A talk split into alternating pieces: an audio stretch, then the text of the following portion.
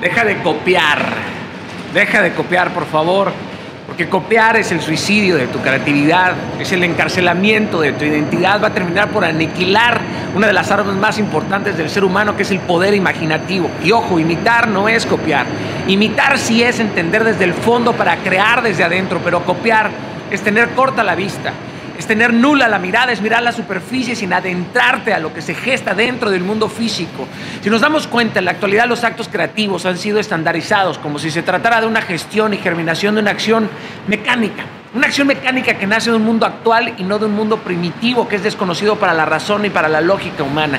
Tu creatividad es una de tus más grandes armas. Es inherente a tu identidad, úsala, explórala, arriésgate a caminar esas ideas absurdas que nacieron deformes pero que poco a poco vas a ir puliendo.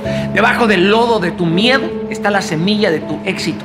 Apuesta por tus ideas, aunque el mundo entero se ría de ellas. En una de esas, un día tus ideas se reirán de ellos con tus hechos.